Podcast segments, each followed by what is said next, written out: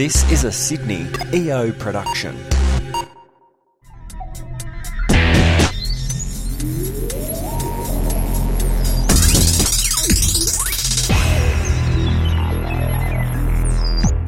Welcome to episode 11 of the Sydney EO Business Podcast. I'm Brendan Tarazzi, the host of the show, and today I'm with Sven Almenning from EO. How are you, Sven? I'm amazing, man. How are you? I'm very, very well, and, and first podcast of the year, so eager to get back into it. Rock and roll. So tell me a little bit about, uh, I know you do a few different things. Let's tell me a little bit about the bar group because I see you as like the, uh, I guess, uh, I won't say mini, but like maybe a junior. Um, what's the uh, Justin Hemmes? You know, you know, like you've got a you've got this bar empire and uh, bars, secret bars everywhere. So tell us the story about how you got into that and, um, All and what right. you do these days. All right. Yeah. I'll, I'll, um, how we got into bartending is a long story, but but uh, in terms of the, the bar group, the the speakeasy group is is uh, uh, if compared to Justin Hemmes' empire, is very much a mini. We're pretty small. Compared I didn't mean that in, in a derogatory way oh, no. in any way. Oh, I- not I- taken. I'd, yeah. I'd, I'd prefer to not be uh, uh, be compared. They're they're be be very. It's very different. I mean, they're they're they're enormous, um, and they're amazing. Now we, we I got six uh, small bars at the moment. We opened uh, one called Eau de Vie in Sydney in 2010.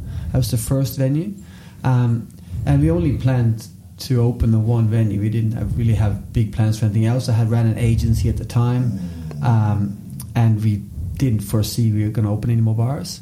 Um, but that bar was very successful. We won World's Best New Cocktail Bar that year. Uh, we went on to win Gourmet Traveler Bar of the Year and Time Out Bar of the Year, and just a lot of other awards. And it gave us the confidence to open more. So we opened Vie in Melbourne the following year, um, followed by a venue in, in Sydney called the Roosevelt, which um, I still own part of, but doesn't form part of my current group. Um, and since then, we've rolled out um, Boilermaker House in Melbourne, which is a craft beer and whiskey bar. Mjolnir in Sydney and Melbourne, which is a Viking-inspired restaurant, which is kind of crazy. Um, and then our latest venue is in Parramatta, which is a rooftop champagne and cocktail bar uh, called Nick and Nora's.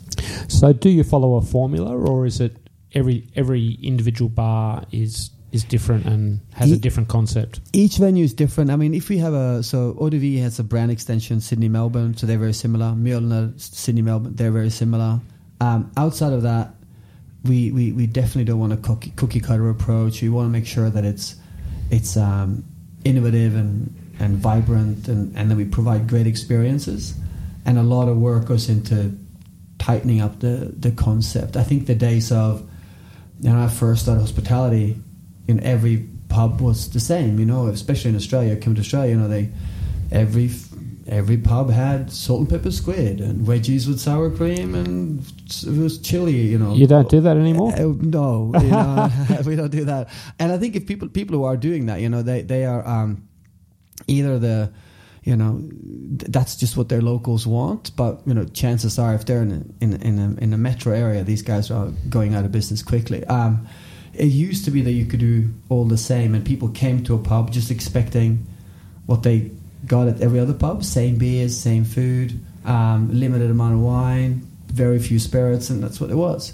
Now it's very different. People go out for specific experiences, and you need venues, I think, to be delivering something unique in order to stand out. And so that's what we try to do. So, how do you capture that midweek? Like, I'd imagine weekends are pretty easy because you've got people wanting to go out and have a good time. What about the midweek? How do you how do you capture that crowd? Is it a local crowd or Ah, It's a tough one. It depends on the venues that you have. I mean, uh, the good thing with some of the venues that it, they're they're so busy on the weekend that the weekends are busy, weekdays are busy because yeah, That's when you can get in? Yeah, spillover effect. That's right. I mean, in Vie Melbourne, I think we still have line. I mean, we opened that in 2011, and um, you know, we still often have Mondays with a line out the door. You know, Oh, that's Monday. cool. It's crazy. That's so cool. it's crazy. Um, Sydney's a bit different, of course, with the lockout laws here, and has changed a lot of the dynamic in in the city and how you can run your businesses. Um, but in general, I think like, we just try to we try to not go heavy on promos and discounts and stuff, and just try to become known for delivering a good product and a, and a great experience, and and have word of mouth kind of fill the bars. I'm actually reading a uh, a book at the moment that reminded me of you called The Subtle Art of Not Giving a Fuck. Yeah, I'm not so subtle about not giving a fuck. But I get that. No, that's excellent. That's excellent. And have the lockout laws changed things for you, or did it not Oh, really matter? No, the lockout laws changed everything. I think in Sydney, I mean the the uh, I have two venues, uh, the Roosevelt and ODV, both in in that area in Kings Cross, Potts Yep. Point. Um, you know, we've lost eighty five percent of foot traffic there. Oh wow. Um, that impacts business, right? Yeah. Um, we've um, on top of that, you, you know, I think there's I don't know the numbers now, but I think over thirty venues in basically what is a one by one kilometer you know area over 30 venues without a business in the first 18 months to two years Yep. um, so of course you had a drop in revenue in, in, in both of those venues at the roosevelt um, we actually got hit before the lockout laws came in because all the press that came out at the time after the first king hit was so negative about the cross there was we dropped 40% i think in, a, in the first week 34% in the first week we dropped 60% in i think six weeks um, and um, it was a tough job just to get it back Yeah. You know? Yeah. Well, I guess it's like if people aren't walking past, they can't stop for a drink. well i think i mean our main thing was you know at the time we the Roosevelt was a, um, a destination venue where a- a main target market were you know 30 35 up you know mostly female clientele um, and they would look at read the paper and go well i'm not going to king's cross Yeah. to die Too dangerous. yeah too dangerous so then Yeah. all of a sudden you know our entire target market left and we had to pivot and become more of a local venue for same demographic but more local rather than Yep. destination Yeah. and that took a took a bit of work. Um, but when the laws then came into play, we had kind of resurrected that venue and we're back on track and didn't have to make too many changes there. Whereas at ODV, and of course, we got the massive hit and drop in revenue as well. So, with when you're running a really popular venue, what are some of the things that can happen? Like, say in Melbourne, are there? I don't know. I, I was I mentioned to you that I've just read this underworld book. Do you get shit like that happening with people trying to you know stand over you and pay the money for protection and Yeah, we- or I is mean- that a thing of the past? You know what? It's only really ever happened to me once, um, uh, and we don't have like you know, it, it never came to the came to fruition, if you like. You know, we had people in there in one of our venues harassing guests, like Yeah. and, and we got guests leaving, and one of us, came, one of the guests came up and said, "Hey, you know, I think you guys are, you know, this this is a." Um, you know, th- th- these guys are standover men. They're gonna they're gonna keep harassing guests until you guys pay them a Yeah. a, a number a fee to, Yeah. to stop them coming back. Um, but when you work in the bar industry, you, you often have connections. So I called a friend and I was like, "This is going down in my venue," and I put him on the phone with the guys Yeah. in there causing trouble, and Yeah. they Yeah. apologized and left. Oh wow, that's good. that's good. yeah, that's great. That's the only time we've had a, any brush with that kind of underworld. That- we don't even know if that was their intention. We just that's how we came across, and we decided to deal with it. Uh, and luckily, we had contacts who, who could speak the language. Yeah, I mean it's a slippery slope if you go down that path, right? You Ah, start yeah. opening your wallet, then the Oh, word, yeah, word gets around and it's all over. Oh, yeah, but we had a I mean, we had another incident, uh, not the same, but a an, a venue nearby. We had a had a very prominent underworld figure in, in, running it as well, um, and we were kind of next to each other, and it really, you know, some of the staff would leave because they're too scared to be nearby, and Mm. it was a tough tough work on management, just kind of. You know, just managing the fear of what could Yeah. happen when you have these people near your business. So I've been to your Viking restaurant, uh, which was which is awesome at Cleveland Street, right? That's right. That's right. Um, how's that going? Uh, it was probably it might have been just after you opened that we we had a forum there, or after, Oh, yeah. after forum dinner there. That's probably Um, right. I mean, we opened that in we opened that in March last year, I think. Uh, twenty not last year, twenty seventeen. Fantastic knives from memory. Uh, that's right. That's right. No, and that place is going crazy. We opened that. It's like the dumbest, uh, the worst location. Um, like Redfern's awesome, but Cleveland Street's not great. Yeah. Um, and um, uh, very strange concept, but it was so successful and so popular that we opened another one in Melbourne, more or less on the day of the of the kind of one year anniversary for the first one. Oh, brilliant! Yeah, so it's it's it's incredible that that place is so much fun. I had dinner there last night. Is, is there is there a concept like that around, or is it completely a bit of an innovation? I think it's completely fresh. I mean, there are um, uh, there, there, I know of a, a, a really hardcore themed Viking venue in, in Stockholm, I think, Okay. or Gothenburg. Okay. But what we're trying to do is we don't want to be themed. We want to be because theming theme venues can be a bit over the top. So we're Yeah. trying to be run more like the idea is that it's inspired by Vikings and yeah. the backstory kind of is that the backstory is weird. So the backstory is that the Avengers exist and, and, and, and Thor is real and Hulk Yeah. exists and Iron Man's there and because Thor is here and we call it Midgard, you know, Earth fighting the baddies if you like, instead of being home in Asgard, he gets homesick and and builds a venue. And and because the Avengers are set kind of in a nondescript but near future in terms of its time, Mm. um, we're not trying to recreate something that's a thousand years old.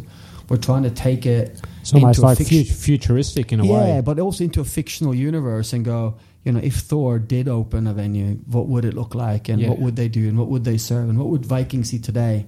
And that gives us a lot of freedom, Yeah. but you got to stick kind of quite tightly to the idea, otherwise uh, you can't recognize the the inspiration. And if you take it overboard, it becomes just themed.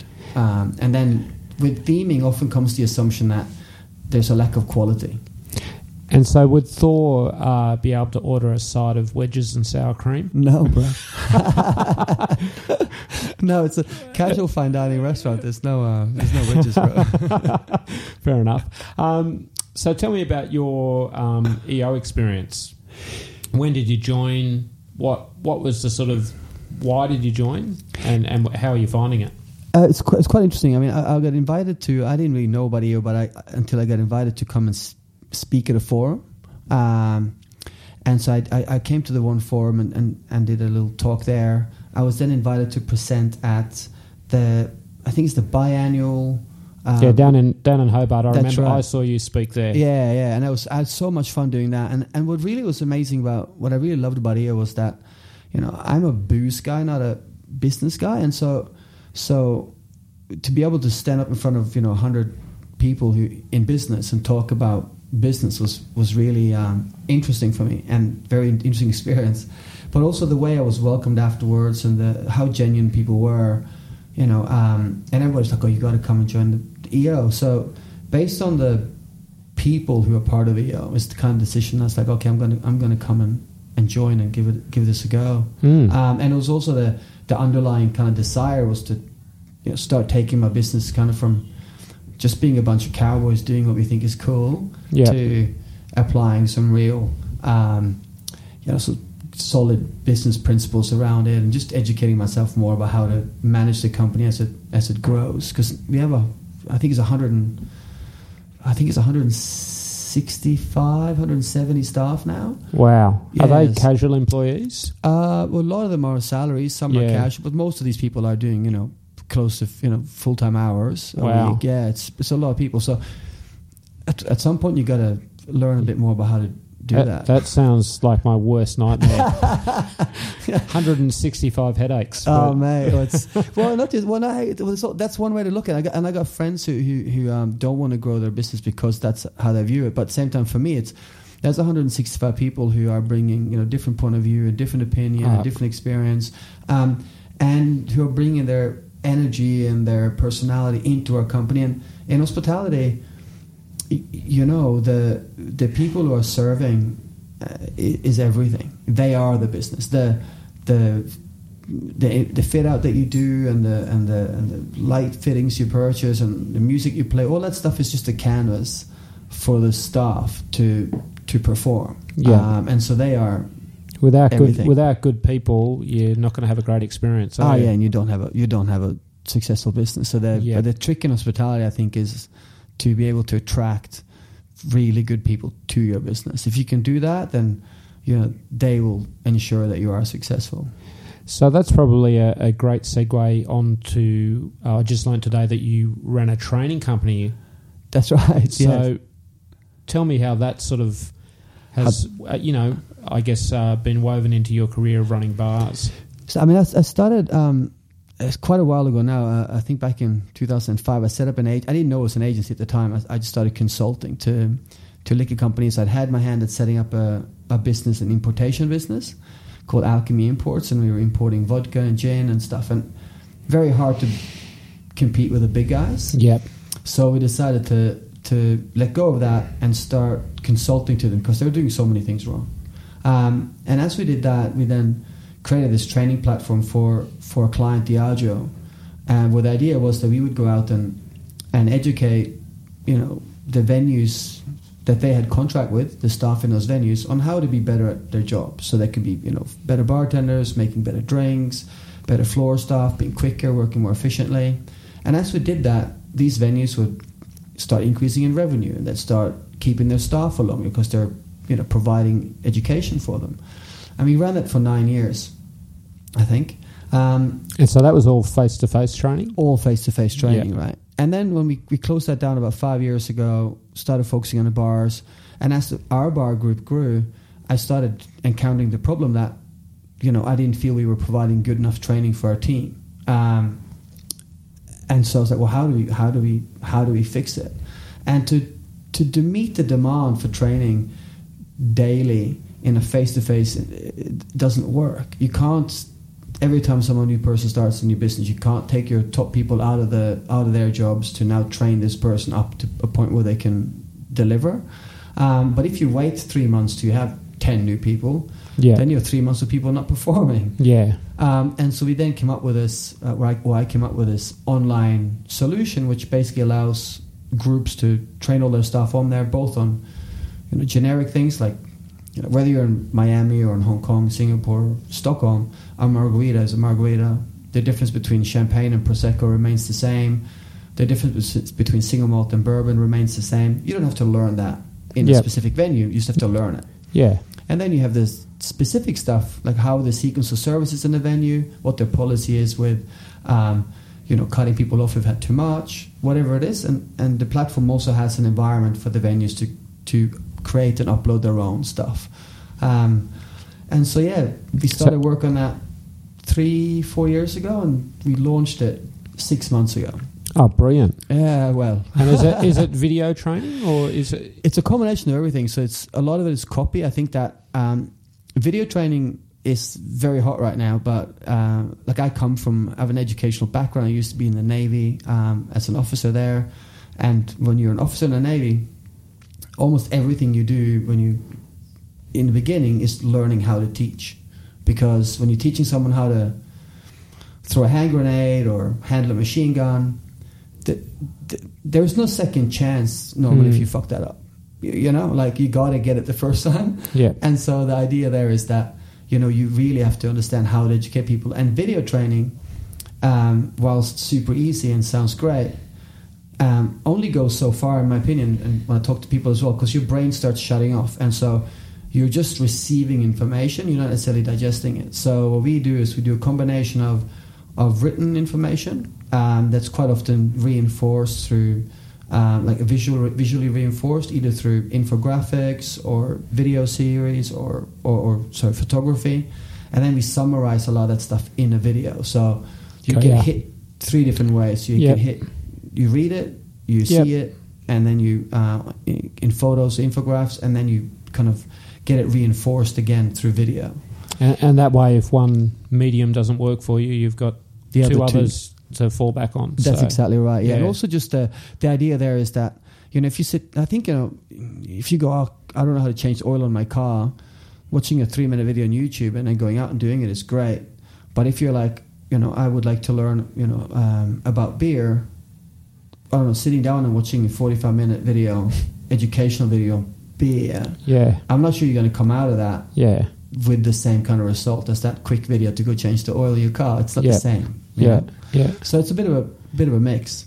And so, is it a, a SaaS model? Like people subscribe to the platform and then That's right, yeah. So if different venues can will, will subscribe to it and use it, hopefully to host their content and to train their staff. There's uh, uh, certificates that you earn as you go up that showcase which level that you're at in terms of your education and your and your career, I suppose.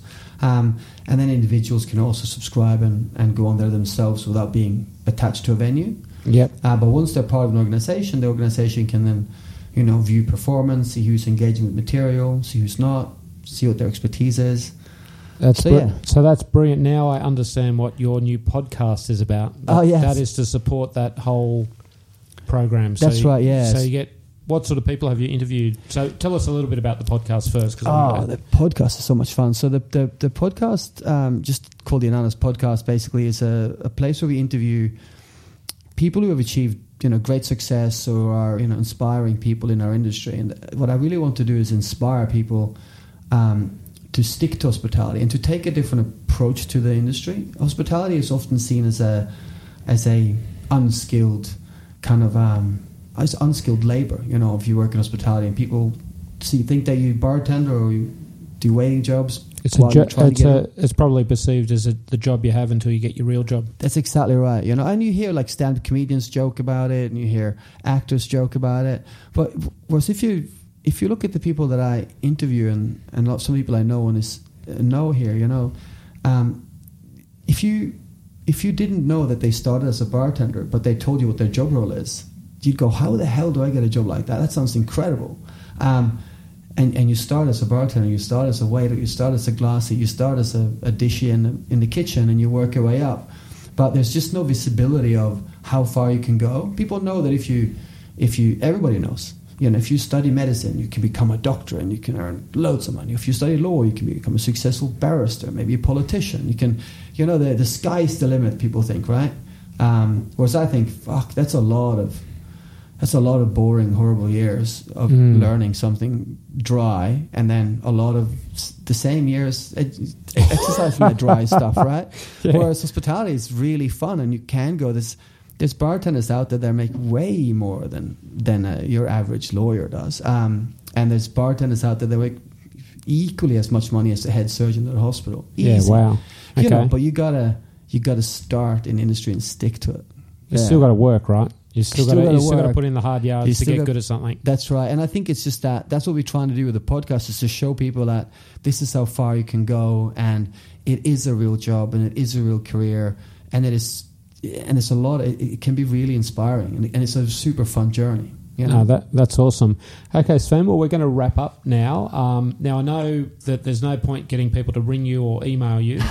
that's right. it's pointless. But tell us where they can find out about the podcast and maybe one of the websites that. Um, Oh, that's funny. Yeah. Uh, so the, I mean, the, the the podcast is on. Um, if you go for the Ananas podcast, it's on. You know, it's on Spotify. It's on you know Apple, iTunes. It's pretty much anywhere you might So listen to a podcast. bananas, Ananas. bananas without Ananas. a B. Bananas without the B. That's right. Yeah, yeah, So yeah. it means it it's that it means pineapple. Yep. Um, and the pineapple is the international symbol for hospitality, Okay. um, which is why we chose that name. And then uh, there'll be a probably um, there'll be a group website for our bar group coming up very soon. Just it's just called speakeasygroup.com.au, and all the venues and stuff will be there. Um, I'm not really on Twitter. I don't have enough to say. So that's probably the, the two best places. No, that's brilliant. Okay, Sven, thanks for coming on. And if you're enjoying the podcast, don't forget to share and subscribe. Thanks very much. See you next time. Rock and roll. Thanks for having me, bro.